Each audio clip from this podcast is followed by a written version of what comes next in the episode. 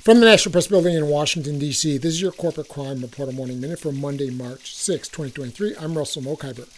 Ericsson, a multinational telecommunications company headquartered in Stockholm, Sweden, will plead guilty and pay a criminal penalty of more than $206 million after breaching a deferred prosecution agreement.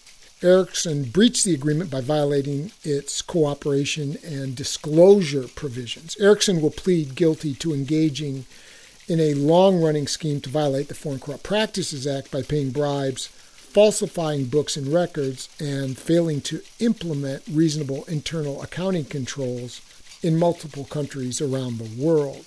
When the department afforded Ericsson the opportunity to enter into DPA to resolve an investigation into serious violations, the company agreed to comply with all provisions of that agreement, said Assistant Attorney General Kenneth Polite. For the Corporate Crime Reporter, I'm Russell Mokhiber.